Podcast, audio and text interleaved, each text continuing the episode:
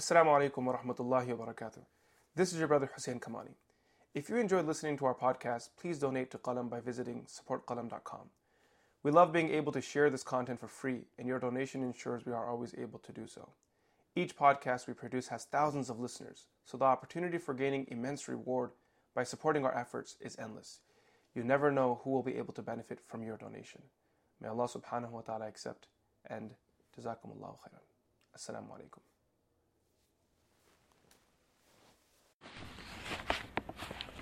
بسم الله الرحمن الرحيم الحمد لله الحمد لله وكفى وسلام على عباده الذين اصطفى خصوصا على سيد الرسل وخاتم الأنبياء وعلى آله الأزكياء وأصحابه الأتقياء أما بعد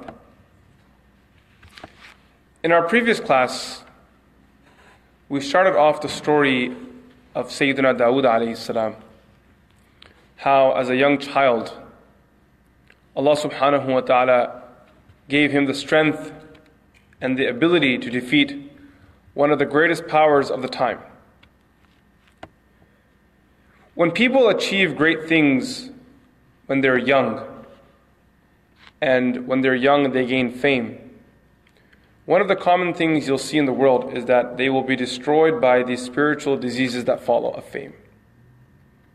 This has happened way too many times, where someone reaches a level of prominence, be it a prince, a king, a leader of some sort. Sometimes even someone who Allah subhanahu wa ta'ala blesses with the ability to deliver lectures, or a person who has a beautiful voice, someone who's given a lot of wealth. When you're young and you don't have the opportunity to develop before a great blessing comes to your life that you haven't necessarily earned, like a gift given to you, it's very common for people to get very arrogant and cocky and full of themselves at that moment. You'll find this also in kids who are athletically gifted. That's why one of my teachers, he used to say, Thank Allah that He did not give you a good voice.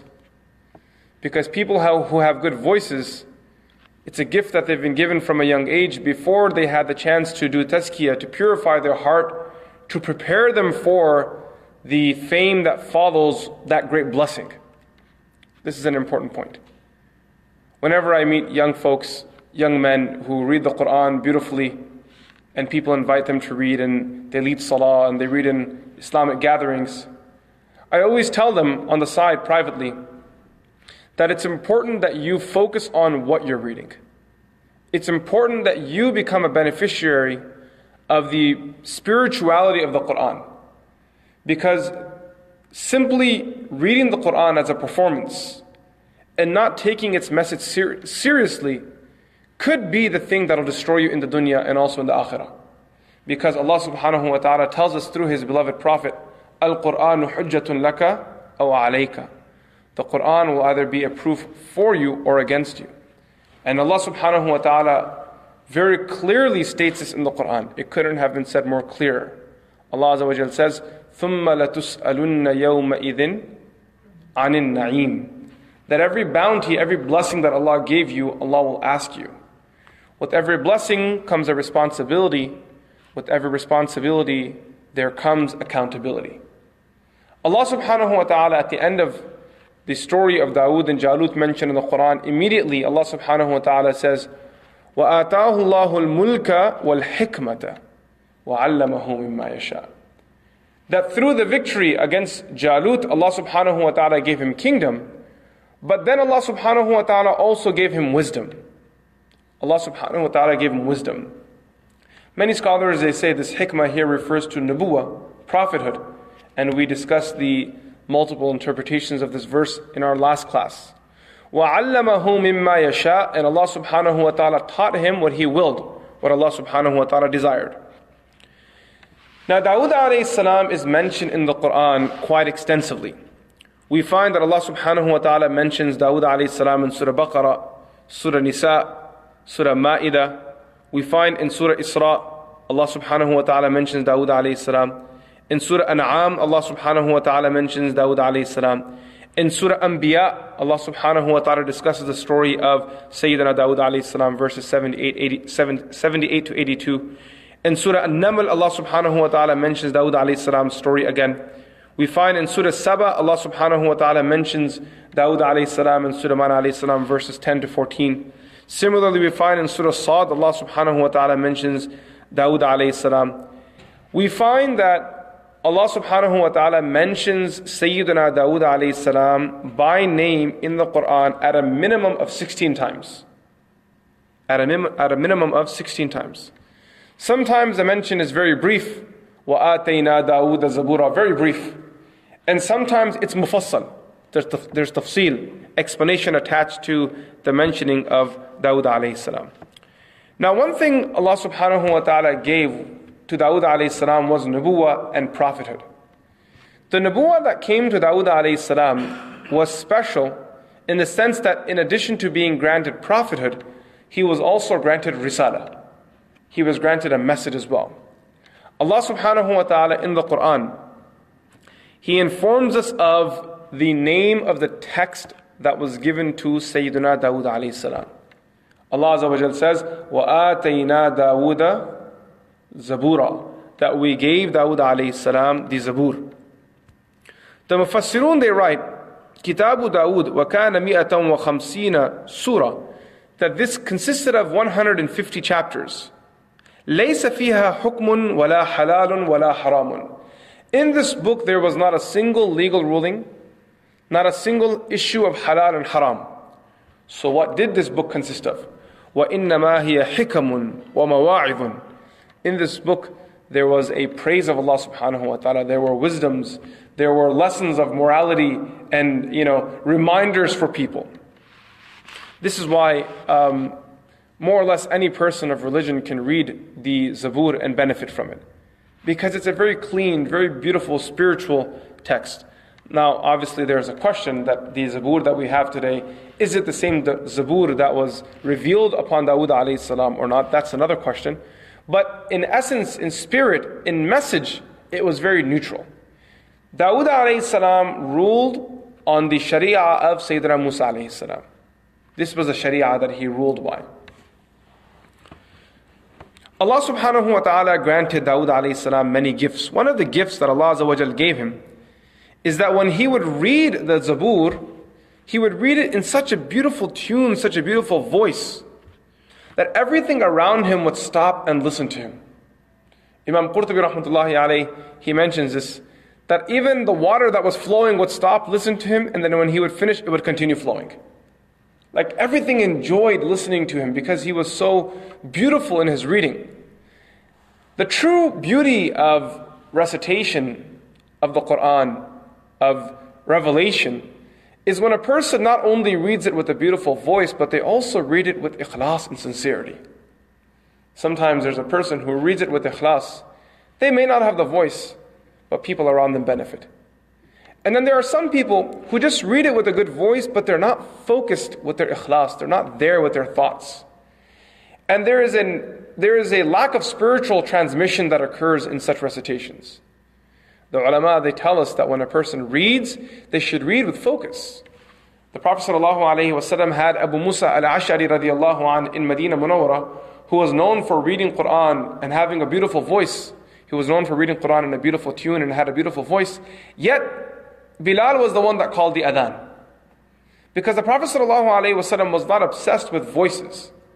The Prophet ﷺ called Bilal radiallahu an and instructed him to give the adhan because he was a man that understood the meaning and the value, the cost of Allahu Akbar. He had gone through a phase in his life where he was tortured because he said Allahu Ahad, Allahu Ahad, one Allah, one Allah. Therefore, he was given that responsibility. So the asl of recitation is the tawajjuh, the ikhlas, the focus, focus that a person gives when they read.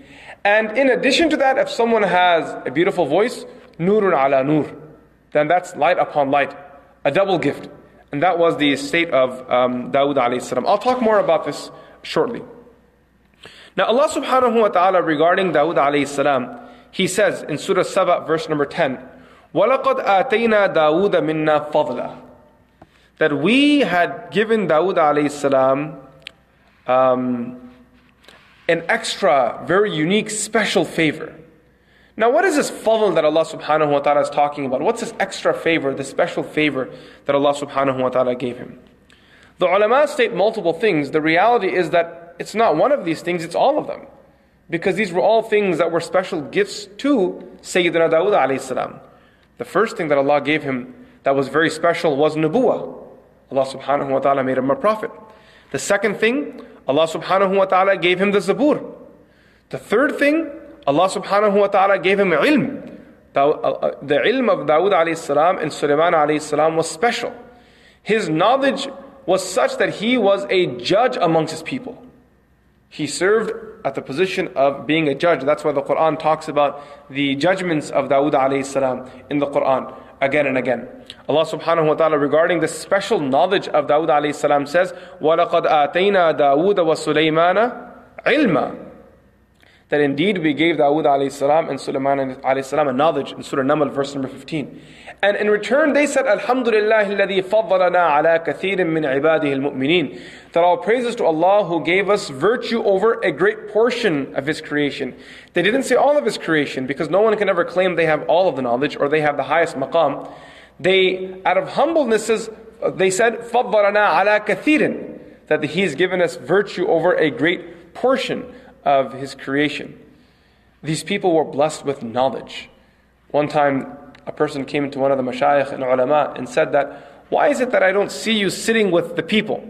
People gather together, they sit, they talk. We don't see you in the social gatherings. So the sheikh responded back by saying that the gatherings will consist of one or two things. Either you'll talk about the dunya or the akhirah. I miss out on your worldly discussions, and trust me, I have no interest in them. As for your ukhrawi discussions, I know that you don't have anything to offer. So I'm happy where I am. I'm happy with being with myself.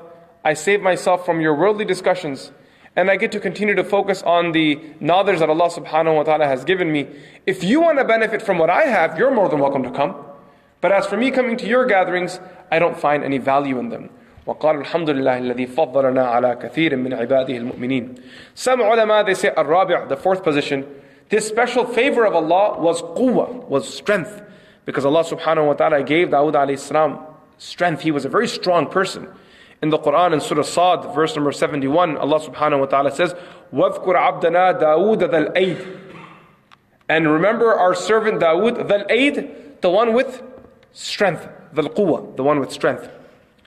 The fifth opinion is, the special favor that Allah gave to Dawood alayhi salam was that he had control over the mountains as well.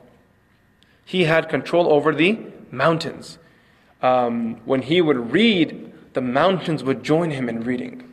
The birds would join him in reading. Ya jibalu awwibi ma'ahu wa tayr. Allah subhanahu wa ta'ala tells us in the Quran. The sixth thing was his love for tawbah. Dawood alayhi salam was always making tawbah to Allah subhanahu wa ta'ala. Uh, Allah subhanahu wa ta'ala it refers to him in the Quran as one who made tawbah a lot, who made repentance a lot. Allah says in Surah Sad, فَغَفَرْنَا لَهُ ذَلِكَ And we also forgave him. He was one who made tawbah a lot, and we forgave him as well. When a prophet um, asks Allah for forgiveness, just a quick point, they're not usually asking Allah for forgiveness for something that they did that was considered a sin, but rather maybe it was due to a lack of adab or an oversight something that was already humanly, but they did not want to carry that with them when they met Allah, so they asked Allah for forgiveness anyway. In the, the, the istilah of the scholars, they commonly use this term, Hasanatul Abrar, Sayyiatul Muqarrabin. This is a very common phrase in the books you'll find. Hasanatul Abrar, Sayyiatul Muqarrabin. What that means is, the good deeds of people who do good can sometimes be equal to the bad deeds of those who are very close to Allah. Do you guys understand? So let's, I'll give you an example of this. Hasanatul abrar, sayyatul muqarrabin. That one brother comes and he prays the four rakat, dhuhr sunnah, and runs out of the masjid. He comes in, prays four rakat, and leaves. Now, for that person, that's a good deed. They prayed their fard, we're happy with that, alhamdulillah. Now, for someone who's very close to Allah, someone who's studied the deen, someone who's dedicated their life to the deen, for them to come pray four rakat and leave is not acceptable. That's considered bad etiquette on their behalf. They should make sure that they're praying their sunnah, their nawafil with the proper adab, with calmness. Do you guys understand that? For one person, an act is good. For another person, that act is blameworthy because their maqam is such greater. And therefore, the Anbiya alayhim salam, because of their high maqam, their relationship with Allah, they were constantly asking Allah for forgiveness. Even our beloved Prophet wasallam, he would ask Allah for forgiveness a minimum of a hundred times a day. And we all know that the Prophet ﷺ was already forgiven by Allah. So if these people were concerned about lack of adab and character and manners with Allah subhanahu wa ta'ala, and therefore were asking Allah for forgiveness all the time, even though they did not commit any major or minor sins, then what about people like us?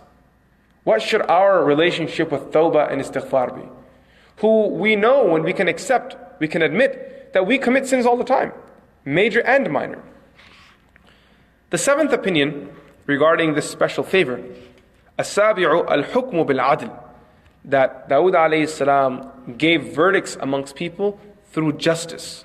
Allah subhanahu wa ta'ala says, Ya Dawood inna ja'alnaka khalifatan fil ard. Number eight, Allah subhanahu wa ta'ala favored Dawood alayhi salam with, the, with this unique miracle that um, metal would become soft at his hands. He would touch metal ilanatul hadid, and it would become soft in his hands. Allah subhanahu wa ta'ala says, وَأَلَنَّا لَهُ الْحَدِيدِ Number nine, the special favor of the, Allah subhanahu wa ta'ala on Dawood alayhi salam, husnul sawt. He had a very beautiful voice. His, um, his voice, as I mentioned, was such that once the Prophet ﷺ said regarding Abu Musa al-Ash'ari radiallahu an, لَقَدْ أُوتِيتَ مِزْمَارًا مِنْ مَزَامِيرِ آلِ دَاوُدَ That you have been given uh, a beautiful voice like the voice of Dawood alayhi salam. Now many scholars, many people have chosen to translate mizmar as a flute, but the ulama they say the usage of this word mizmar as a flute was post Dawood alayhi salam, not for Dawood alayhi salam. And the reason why they say this is because when they define the word mizmar, قال العلماء المزمار والمزمور الصوت الحسن. When they define this word mizmar, rather than ref- defining it as a flute, they said it is a beautiful, uh, a beautiful voice. وبه سميت آلة الزمر مزمار. And it's because it's a beautiful voice, anything that beautifies the voice, and the flute beautifies the voice, therefore, since it's a tool to beautify the voice, it was called mizmar. So this is a just a point for those who um, who appreciate this. Now, Allah subhanahu wa ta'ala in this very same verse of Surah Saba, وَلَقَدْ آتَيْنَا دَاوُودَ مِنَّا فَضْلًا That indeed we honor Dawood alayhi salam with a special favor. يَا جِبَالُ أَوِّبِي مَعَهُ وَالطَّيْرِ O uh, mountains and birds, repent and turn to Allah along with Him. The Prophet ﷺ tells us that when a person um, does the dhikr of Allah, the creation around them also does dhikr of Allah. This is very clearly stated by the Prophet ﷺ in particular when it comes to the issue of reading talbiyah while in haram. The Prophet ﷺ says that when a person is going for Hajj or Umrah and they're in the state of Ihram and they say out loud, Labbaik, Allahumma Labbaik, everything surrounding them from the trees to the stone to the soil, everything first that's surrounding them to the right, to the left, front, back, all of it joins that person in doing that talbiyah, that talbiyah as well. The Prophet ﷺ, he tells us also that when a person does the dhikr of Allah subhanahu wa ta'ala, the creation around them, around them also benefits from that dhikr. Allah subhanahu wa ta'ala tells us in the Quran, وَإِن مِّن شَيْءٍ إِلَّا يُسَبِّحُ بِحَمْدِهِ There is not a thing but it engages in the tasbih of Allah. Someone can say, I don't understand, they, um, sorry, I don't hear the tasbih of the trees and the birds, but that's because they do tasbih in a form that's different than the way you do tasbih. They do tasbih in a form that's different than yours. Just as you can't understand theirs, it's very possible that they may not have the hearing that you have, and they can't understand yours. So it's a two way thing. Every creation was created for their purpose, and they fulfill their purpose accordingly. Now, Allah subhanahu wa ta'ala then says, وَأَلَنَّا لَهُ الْحَدِيدِ That we made the uh, metal soft at the hands of Dawood alayhi salam. Ibn Abbas radiallahu anh says, صَارَ عِنْدَهُ كَالشَّمْعِ That it became like um, wax. It became like wax. He was able to manipulate um, metal like a person can easily mold or change the form of wax. قال الحسن كالعجين Some ulama have said that it became like dough in his hands. فكان يعمله من غير نار He would work with it without having to make any contact with fire at all. قال السدي كان الحديد في يده كالطين المبلول As-Suddi says that the metal in his hands was like wet um, soil. He was able to mold it as he wished without having any difficulty at all. من غير إدخال النار ولا ضرب بمطرقة without having to put it into any fire or beating it with any mitraqa, any hammer. What, would that, what did Dawood alayhi salam do with this skill? Dawood alayhi salam, he used this skill to make armors. Allah subhanahu wa ta'ala told him in the Quran, أَنِعْمَ السَّابِغَاتِ وَقَدِّرْ فِي السَّرْدِ وَأَعْمَلُوا صَالِحًا That you will make armors from this uh, skill of yours. Dawood alayhi salam would make a armor in a portion of a day or in a portion of a night. What would take generally a blacksmith weeks, sometimes even months, Dawood alayhi salam would put it together in a matter of a few hours.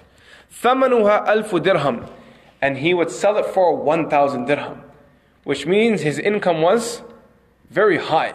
Allah subhanahu wa ta'ala blessed Dawood alayhi salam with a special skill, and as a result of the skill, some ulama they write that the difference between so there's a question: Did the people before Dawood alayhi salam ever wear armor? Some say no, some say yes. If you recall, in the story of Dawood versus Jalut, I told you Talut said to Dawood, "If my armor fits you, you can go." So from that we learn that people were wearing armor. The ulama they write what Dawood salam did was he was able to create um, little clamps and circles that would hold the armor together. So the armor they had before were, was kind of like a bunch of flaps that would hang, a flap that would hang in the front, a flap that would hang in the back. But it wouldn't stay in place and it wasn't all together. As a result of that, even though you had armor on, the armor wasn't really properly functional. What salam was able to do, well, he was able to mold that armor together and bring it together and make it like one piece. So now when you put it on, it fit. And it was going to fulfill its purpose in the battlefield, it would protect you. This was the unique feature of salam's armor. Some ulama have written a story behind why Allah subhanahu wa ta'ala blessed Dawood salam with this special skill of making armor and made metal soft at his hands. They say وسبب ذلك أن داود عليه السلام لما ملك بني إسرائيل لقي ملكا وداود يظنه إنسان. That what happened was that when Allah subhanahu wa ta'ala gave Dawood alayhi salam um, kingship and dominion over the people of Banu Israel, one day he was walking and he met an angel. Dawud thought that this angel was yadhunnuhu insan. He thought the angel was a human being. He didn't know that it was an angel. So Dawud sometimes he would change his appearance and go to people and ask feedback on himself. So if people could tell him what his flaws were, where he can fix himself, where he can improve himself. So Dawood alayhi salam, he went outside. وداود متنكر خرج يسأل عن نفسه وسيرته في بني إسرائيل في خفاء فقال داود لذلك الشخص الذي تمثل له ما قولك في هذا الملك داود So Dawood alayhi came to this person who he thought was a human, but in reality was an angel. And he said, What is your thought regarding this king Dawood? فقال له الملك, the angel said, نعم العبد لولا خلة في يده. He said that um, he's a good person, only if he had a skill in his hand. So Dawood alayhi salam said, وَمَا What do you mean by that? He said, يَرْتَزِقُ مِن بَيْتِ الْمَالِ وَلَوْ أَكَلَ مِنْ عَمَلِ يَدِهِ لَتَمَّتْ فَضَائِلُهُ That he is a good person, however, he eats from the money of the people. He eats from the Baytul Mal, the communal fund. That's where he benefits from, that's where he provides for his family from. he said that if he worked with his own hands and had a unique skill, and through that provided for his family, tammat fadailuhu. His virtues are already great, but they would be complete at that point. Faraja'a, Dawud alayhi salam returned back. Fada'allaha, Dawud alayhi salam, he then made dua to Allah subhanahu wa ta'ala. And he said, Ya Allah, allow me to complete my virtues and make me independent of the wealth of people. And it was at this point that Allah subhanahu wa ta'ala then made the, um, the metal soft at his hands. وَأَلَنَّا لَهُ الْحَدِيدِ Dawood alayhi salam, what would he do with so much money? This is a question. What did Dawood alayhi salam do with so much money? يتصدق على الفقراء والمساكين. He would give sadaqah to the poor. He would give sadaqah to the needy. وكان ينفق ثلث المال في مصالح المسلمين. This is from Qurtubi. That he would use one third of his wealth just for the affairs of the people. Because he was their leader. If there was ever a need, he had money. Before asking people to come forth and contribute towards a cause, he would dedicate money himself. The ulama they point out at this point that it's very important that people in the community don't become complacent. Always try to develop a new skill. Develop something in yourself that makes you special, that makes you unique. Make yourself better than what you are today.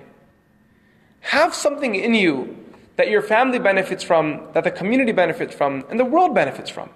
Let there be a skill. Whatever the skill is, that's up to you. But every person should have a skill because when you don't have a skill, then at that point, people will first and foremost take advantage of you because they will then use you for whatever they want and you won't have a chance to negotiate your position because you don't have knowledge. That's why it's important when parents tell their children that focus on your education, they actually have a point. They actually have a very good point. Because if you have education, you have worth, you have value. This statement that I hear young people saying that, oh, I'll just build a relationship with Allah, I'll do dhikr, I'll read Quran, and I'll spend my time in the masjid, and that's how I want to spend my life. Well, that's a very selfish thought. You have to learn to think beyond yourself. Today, your, your parents are providing for you. Tomorrow, your parents will become old, they will retire. You should have a skill set that you can provide for them. They won't be able to, you know, feed themselves through your dhikr and tilawah. Allah will take care of them, there's no doubt in that. But they will need you to have a skill set. So you can earn, you can provide, you can give them back. This is the responsibility of every child. I'm amazed by people who earn money and don't contribute to their parents, who don't help provide for their families, who don't take care of their mom and dad and help contribute towards their, towards their rent. If you have an independent income from your family, you should be taking care of your family. Not just continuing to pay off your own house and paying off your own car, and you forget about your mama and baba who took care of you your entire life, who paid for your education, paid for your clothing. It's a shame. Wallahi, it's a shame. When I see people who have full salaries, they have money to go for vacations, mashallah, money for their apartment, money for their house, money for everything they need for their yoga class, for their gym class. They have money for everything. But you ask them, to what degree do you contribute back to your parents? And they say, oh, my parents, they take care of themselves. Even if they take care of themselves, it's an honor for you to take care of them. Maybe if you start showing them that you have maturity and you can take care of them, they might retire at this point. If anyone should be doing dhikr, it's them. They've dedicated their life to providing. Let them go and do dhikr at this point. Let them go and pray salah. Let them go for hajj and umrah. Let them become a part of the local masjid at this point. So, every person should have a skill set. Nabi sallallahu alayhi wasallam said, as narrated in an authentic narration, إن خير ما أكل المرء من عمل يده وإن نبي الله داود كان يأكل من عمل يده. Nabi sallallahu alayhi wasallam said, the best food that a person can eat from is food that was earned or paid for by your own doing, by your own work, by your sweat and blood, not someone else's. At some point, you have to cancel that credit card your dad gave you. You need to cut it, shred it, throw it away, and work for yourself. Instead of putting hours in on your gaming console, go and put hours in for work. Because that's the, that's the wealth that you'll appreciate. When a person works themselves, they're grateful for the money they have. They stop wasting money. You'll see a difference between someone who lives off one person's money, lives off someone else's money, and another person that lives off their own. When you live off someone else's money, it's easier to go out for desserts it's easier to go out to restaurants every few days, or maybe even every day, or maybe even multiple times a day. But when you start earning money yourself and you realize the sacrifice that goes into earning, not anymore. Now you're careful. You'll go out to dinner if your friends are willing to fork the bill. But if no one's willing to pay that bill, you say, I'm busy today. I'm tired. I'm not feeling too well. You'll create an excuse because you know that it's not appropriate for you to be going out and wasting and spending money. This is when a person appreciates what they have, when what they've earned is due to their own effort. The ulama, they write that ومن الواضح أن الحرف والصنايع التي يحتاجها الناس تتغير بتغير المكان والزمان. That with every place and every time there is a new skill set needed. You need to know what your people need. What's the skill set needed right now? And work towards developing that skill set. Make sure that you're very good at it.